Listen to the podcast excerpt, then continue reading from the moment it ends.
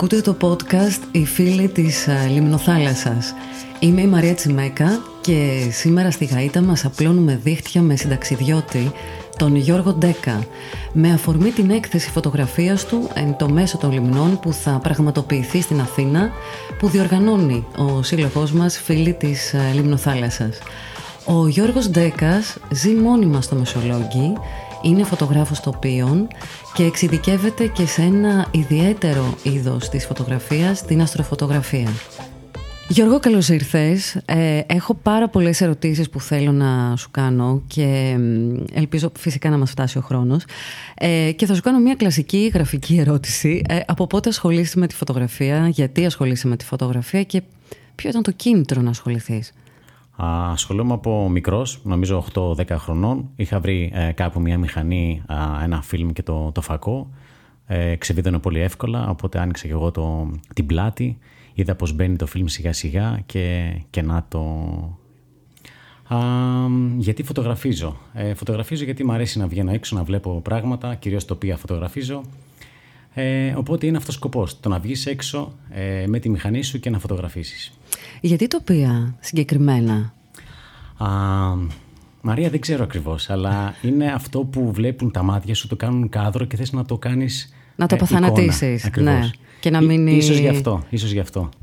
Θα ήθελα να σε ρωτήσω κάτι. Ε, υπάρχει κάποιος φωτογράφος που ε, σε έχει επηρεάσει στη δουλειά σου, δηλαδή εμπνεύστηκες από κάποιον φωτογράφο; Α, ας πούμε ότι είναι, α, επειδή αγαπάω πάρα πολύ την αστροφωτογραφία, ε, θα έλεγα ότι είναι ε, όλοι οι μεγάλοι αστροφωτογράφοι ε, της ε, γενιάς, της δικής μου γενιας Ε, συγκεκριμένα δεν είναι ε, ένας ή δύο, είναι μια ομάδα αστροφωτογράφων.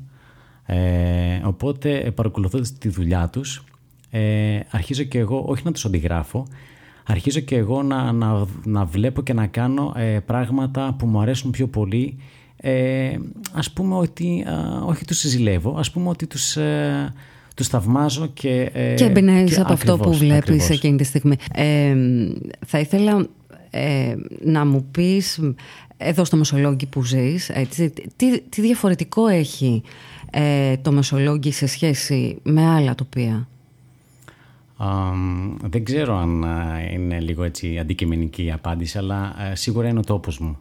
Οπότε θα ήθελα να τον βγάζω ε, φωτογραφία, να τον, να τον έχω σε κάδρα, έτσι όπως τον βλέπω και εγώ, αλλά έτσι όπως δεν, δεν τον έχουν βγάλει... Ε, δεν τον έχουν δει και κάποια άλλοι. Ναι. ναι. Γιατί κυρίως έχουμε εικόνες στο πώς είναι ο τόπος μας, ε, η περιοχή που μένουμε, ε, με το φως του ήλιου. Ναι, Άρα, αν αυτό. Πάμε, αν πάμε για βραδινές φωτογραφίες, ε, έχει να κάνει με το πώς αρχίζω και βλέπω εγώ ε, αυτό το Και βλέπεις κάτι διαφορετικό. Και βλέπεις κάτι διαφορετικό ανάλογα ε, την εποχή, ανάλογα ε, το φεγγάρι, ανάλογα τον ήλιο, τα αστέρια. Ναι. Ισχύει αυτό και μάλιστα όταν ζεις και σε ένα τόπο ε, δεν, το, το θεωρείς ότι είναι εντελώς φυσιολογικό και φυσικό να βλέπεις αυτή την ομορφιά ενώ εάν είσαι πίσω από ένα φακό αντικρίζεις ε, μια διαφορετική εικόνα θεωρώ. Σαφώς, αλλά και το δύσκολο πλέον είναι το να αποθανατήσεις την εικόνα έτσι ώστε όπως δεν την έχουν δει πολλά μάτια γιατί κυρίως το Μεσολόγγι είναι πάρα πολύ γνωστό για τα ηλιοβασιλέματά του, για τις πελάδες του, αλλά κάπως διαφορετικά θα πρέπει να το, να το δείξεις και στον κόσμο. Και αυτή λοιπόν είναι η μοναδικότητα του καλλιτέχνη, έτσι, που αφήνει ε, μια νομίζω, νομίζω δική πως, του ναι, ο καθένας τη δική του ματιά, προσωπική, όπως και να έχει ο καθένας τη δική του ματιά. Την προσωπική του σφραγίδα. Άρα λοιπόν, ε, μιας και μιλάμε για την προσωπική σου σφραγίδα, τι σε διαφοροποιεί από τους άλλους ε, φωτογράφους γενικότερα, αλλά και ειδικότερα σε σχέση με όσους φωτογραφίζουν την Λίμνο Θάλασσα; Νομίζω ότι βγάζω πιο πολλές ε, φωτογραφίες ε, ε, από την ώρα που θα πέσει το φως. Άρα, Άρα είσαι και στο λικό φως δηλαδή. Ναι εκεί. και μετά. Mm. Άρα στην ουσία στο πούμε ότι η μεγάλη μου διαφορά είναι ότι αρχίζω και κάνω κάδρα ε, όταν έχει πέσει ήδη το φως ε, μέχρι να έρθει το φως του ήλιου ξανά. Οπότε mm. στην ουσία μιλάμε για πολλά ξενύχτια ε, για να αποθανατήσεις και να κάνεις κάδρα όταν δεν υπάρχει φως, όταν υπάρχει φως από τα αστέρια. Άρα λοιπόν υπάρχει ε, κάποιο αγαπημένο μέρος, κάποια αγαπημένη... Η, η, η αγαπημένη σου ώρα από ό,τι καταλαβαίνω το Λυκόφος. Η Ανατολή... Φυσικά. Απλά προποθέτει ε, να έχεις κοιμηθεί λίγο παραπάνω το, το βράδυ για να μπορέσεις να. ή να το πας σε ρί. Και αυτό γίνεται. Ναι. Αγαπημένο μέρος. Ε, σίγουρα είναι η τρουλίδα που σου ναι. προσφέρει πάρα πολλά και διαφορετικά ε, καδρα Είτε είναι ήλιο βασίλεμα, είτε είναι με το φεγγάρι, όταν έχει πέσει το φως και ξεκινάει, ειδικά Μάιο και μετά που ξεκινάνε πάρα πολύ καλά οι εποχές του γαλαξία, οι μήνες του γαλαξία. Ε, και η Φινικιά θα έλεγα ότι είναι ένα πολύ τρελό μέρος για φωτογραφία. Άρα λοιπόν επειδή μου λες ότι για πολλά ξενύχτια περίεργες ώρες ε, εκεί λοιπόν ε, έχεις και το αγαπημένο σου τροχόσπιτο θα πω εγώ έτσι. ένα αυτοκίνητο απίστευτο γιατί το είδα και εντάξει δεν υπάρχει όπως το έχεις ε, φτιάξει μέσα για να μπορείς και να κοιμάσαι και να κινείσαι και να πηγαίνεις ε, και ταξίδια σε όλη την Ελλάδα όχι μόνο στο Μεσολόγγι ε, έχεις πάει σε ποια μέρη εδώ στην Ελλάδα και έχεις φωτογραφίσει; Ε, το πιο μακρινό μέρος που έχω πάει με το, ε, με το αυτοκινούμενο. Με το, αυτοκινούμενο, ναι, ας σωστά. Το πούμε, ας το πούμε έτσι, γιατί το έχω διαμορφώσει εγώ ε, σε αυτό το, ε, με αυτό το σκοπό. Α, το πιο μακρινό μέρος λοιπόν είναι ε, η Κρήτη, η Νότια Κρήτη. Η Νότια Κρήτη. Ναι. Εννοείς Γάβδο, εκεί στο νοτιότερο ε, σημείο του κόσμου. Ακριβώς. Ναι. Και, και Νότια Κρήτη και Γάβδο, ε, τρελός ουρανός, τρελά τοπία, ε, καθόλου φωτορύπανση. Ε, ξέρεις, σου δίνει το αυτοκίνητο, σου δίνει και την άνεση το να κοιμηθείς μέσα, το να ταξιδέψεις, το να μαγειρέψεις. Ε, Μια ανεξαρτησία ακριβώς, ουσιαστικά. Ακριβώς. Ναι. Οπότε στην ουσία είσαι ε, άνετος και έτσι αποδίδεις, όταν είσαι ξεκούραστος και αποδίδεις πραγματικά αυτό που θέλεις. Είτε στο Μεσολόγγι είτε σε άλλα μέρη της ε, Ελλάδας ε, σου έχει συμβεί, έχεις παρατηρήσει κάποιο περίεργο ε, αστρικό φαινόμενο ή κάποιο περίεργο περιστατικό;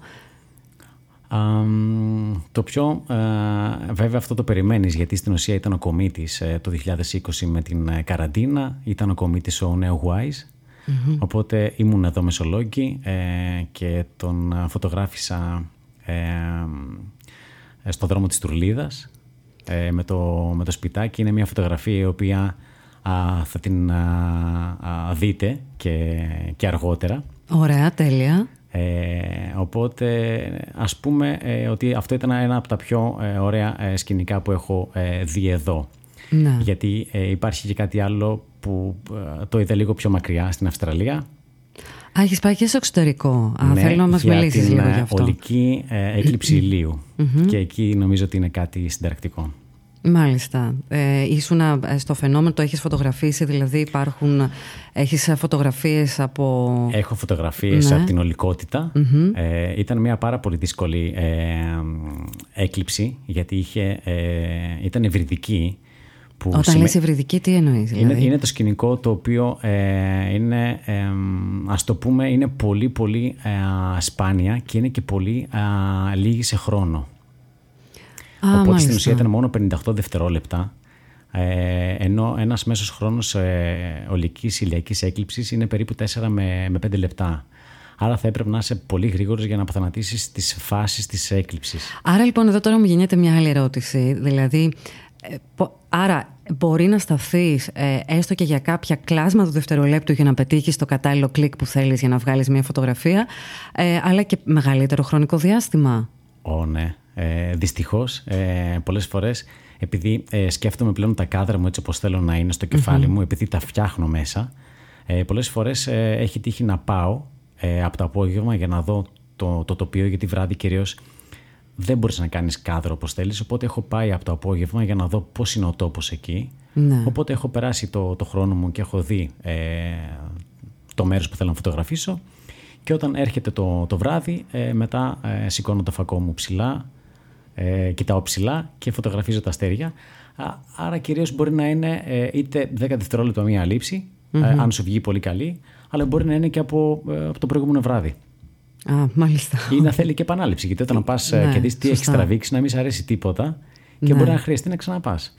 Ε, έχουμε κάνει και μία μικρή εισαγωγή τώρα για την, για την αστροφωτογραφία που mm ασχολείσαι και θέλω να μας πεις αναλυτικά και άλλα περισσότερα πράγματα στη συνέχεια.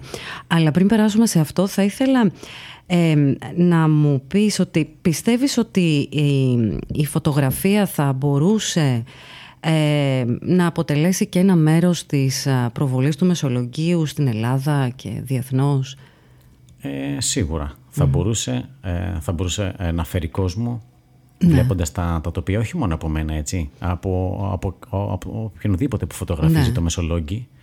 Α, είτε θα μπορούσε να έρθει επειδή ζηλεύει το τοπίο από μια φωτογραφία, είτε θα μπορούσε να έρθει επειδή ε, μπορεί να κάνει ε, φωτογραφία άγριας φύσης, άρα μπορεί να έρθει κάποιος να φωτογραφίσει τα, τα πουλιά και είναι και ένα α, α, μέρος εισοδήματος στην πόλη γιατί ο άλλος ξεκινάει από τον Εύρο για να έρθει στο Μεσολόγγι να βγάλει τη λιμνοθάλασσα για να αποθανατήσει τις ε, στιγμές εδώ. Άρα στην ουσία μιλάμε για, για οικοτουρισμό.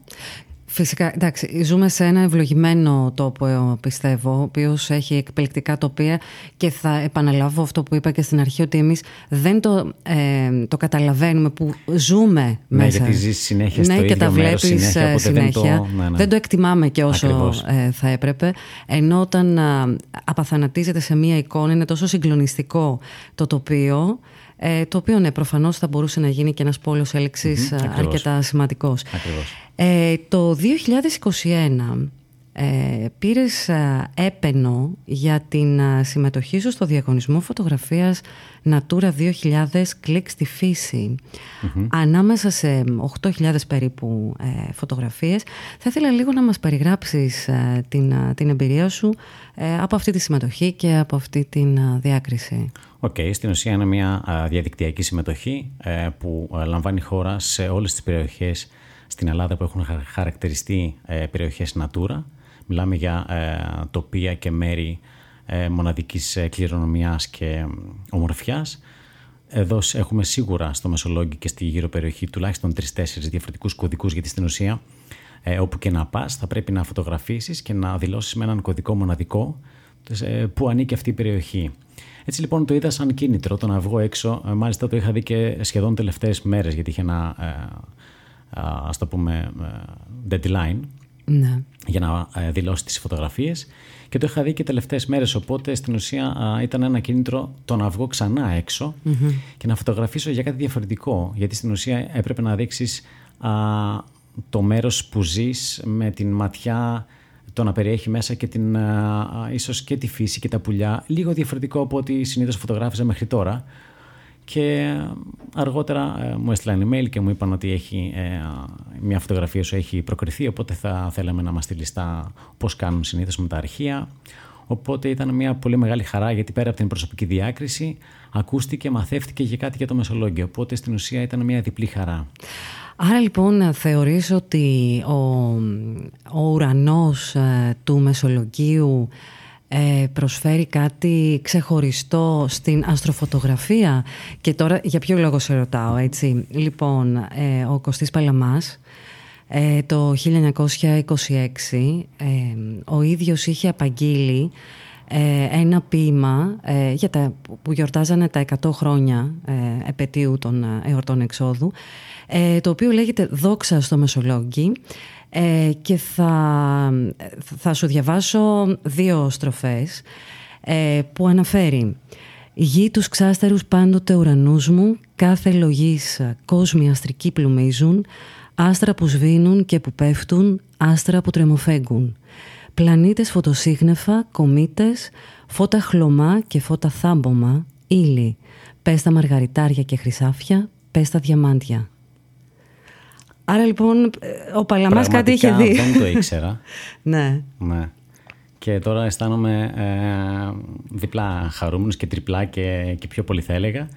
Γιατί είναι πλέον ένα ακόμη κίνητρο να, να ξαναβγώ έξω και να ναι. ξαναφωτογραφίζω συνέχεια τον, τον ουρανό και τα άστρα. Εδώ τώρα λοιπόν θέλω και να μου. Και του και τα μαργαριτάρια. Ακριβώς. Πολύ θέλ... καλό. Ναι, ήταν ε, μια ε, πραγματική έκπληξη, γιατί και εγώ δεν το γνώριζα αυτό το ποίημα.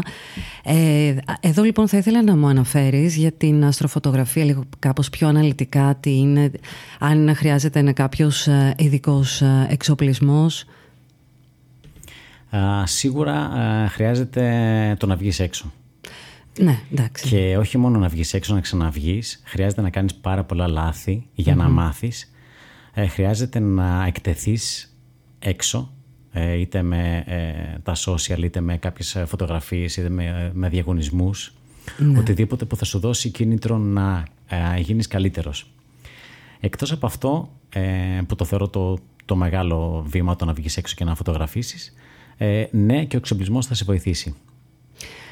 Είναι, ε, είναι ακριβώς ο εξοπλισμός για, για το συγκεκριμένο είδος νομίζω, της Νομίζω ότι κάθε, ότι κάθε χόμπι, Μαρία, είτε πάει προς το χόμπι είτε πάει προς την ε, πιο επαγγελματική του φύση, ναι. δυστυχώς ε, δεν είναι τίποτα α, οικονομικό. Mm-hmm. Παρ' όλα αυτά, ε, ας πούμε ότι και με έναν εξοπλισμό της ε, τάξης των 700 ευρώ μπορείς ε, άνετα αν έχεις τη διάθεση το να βγεις έξω και να περιμένεις είτε είναι ζέστη είτε είναι κρύο. Ε, το πιο βασικό στην ουσία είναι μια κάμερα και ένας φακός, ένας, ένα τρίποδο και ένας αστροστάτης ο οποίος ε, παρεμβάλλεται ανάμεσα από το τρίποδο και από την κάμερά σου και στην ουσία ακολουθεί την ταχύτητα της γης για να μην βγαίνουν κουνημένα τα αστέρια, στο πούμε έτσι ναι. πάρα πολύ απλά, για να μην γράφεις δηλαδή trails στα αστέρια. Και μεγάλη φαντασία το να κάνεις σύνθεση στο κάδρο σου για να φτιάξεις τη φωτογραφία που θέλεις. Αλλά αυτό έρχεται σιγά σιγά αυτό. Αυτό πιστεύω όμως είναι το κυριότερο. Και εκεί πάλι έχουμε για το ταλέντο, για το χάρισμα, για τη ματιά τη φωτογραφική, την οποία σε διακρίνει. Και εδώ να ε, μιλήσουμε και για την ε, πρώτη σου ε, ατομική έκθεση που θα κάνεις στην αθηνα η έκθεση είναι εν το μέσο των λιμνών και θα ήθελα να σε ρωτήσω ε, ποιος είναι ο βασικός κορμός αυτής της έκθεσης; Αναφερόμενη φυσικά όχι στη λιμνοθάλασσα, την οποία θα αποτυπώνεται στις α, εικόνες, ε, στο φως, στο ηλιοβασίλεμα. Α, νομίζω ότι θα είναι ε, ένα διαφορετικό μεσολόγιο που ε, μιας και εκτύπωσα σήμερα όλες τις φωτογραφίες ε, και τις έχω απλωμένες, ξέρεις... Ε, ναι, το σαλόνι. Στο σαλόνι, ναι, για, να, για να βγουν και να στεγνώσει το ναι. μελάνι και όλα αυτά τα σχετικά. Ε, τώρα που τις βλέπω ε, μία προς μία, ε, πραγματικά δεν πιστεύω ότι ζω στο Μεσολόγγι ε, και δεν πιστεύω ότι α, τις έχω βγάλει και εγώ. Οπότε νομίζω ότι κάποιος άλλος τις έχει βγάλει τις φωτογραφίες και ότι είναι και από κάποιο άλλο μέρος. Έτσι συμβαίνει πάντα με την τέχνη. Έτσι, δηλαδή ο, ο δημιουργός δεν μπορεί να αντιληφθεί το έργο εκείνη τη στιγμή που το υλοποιεί. Ωραία, χαίρομαι. Και όταν το βλέπεις από μία απόσταση λες όντως το έκανα εγώ αυτό. Ισχύει. Είναι ένα φυσιολογικό συνέστημα. Τέλεια. Άρα θα ας πούμε ότι είναι ένα διαφορετικό μεσολόγγι ε, ναι. που ακόμα και τώρα δεν έχω πιστέψει ότι ε, έχει βγει από τη δική μου την ματιά και από το δικό μου το, το φακό. Γιώργο, πες μου λίγο τα social που μπορούμε να σε βρούμε; Α, τέλεια.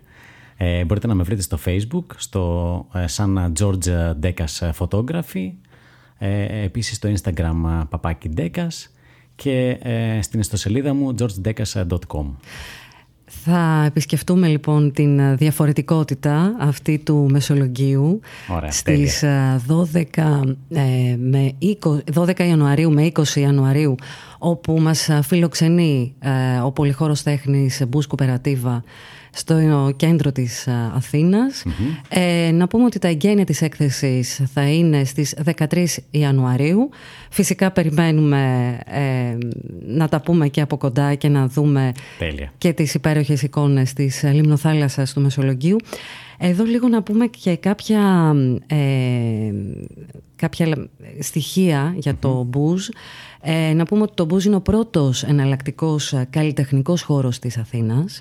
Ε, λειτουργεί από το 1989 ε, στο πολυόροφο νεοκλασικό της ε, Οδού Κολοκοτρώνη 57. Ε, είναι ένας ζωντανός χώρος συνάντησης, ε, τέχνης και δημιουργίας. Ε, φιλοξενεί εκθέσεις, παραστάσεις, χορούς, συναυλίες, διαλέξεις, σεμινάρια, παρουσιάσεις βιβλίων.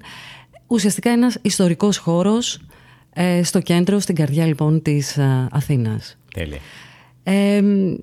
Πιστεύω Γιώργο ότι σήμερα είχαμε έτσι μια πολύ καλή ψαριά. Έχουν γεμίσει τα, τα, δίχτυα. τα, τα δίχτυα και τα καλάθια μας με υπέροχες πληροφορίες και mm-hmm. εικόνες. Αλλιεύσαμε ε, πληροφορίες λοιπόν. Ναι, εννοείται και φυσικά περιμένουμε να δούμε την έκθεση από κοντά. Περιμένουμε τον κόσμο να, μας, ε, να, να δει και να μας πει όλο αυτό το υπέροχο που έχεις δημιουργήσει. Ε, σε ευχαριστούμε πάρα πολύ. Να είστε καλά. Και εσύ να είσαι καλά. Ευχαριστώ πολύ. Καλή συνέχεια.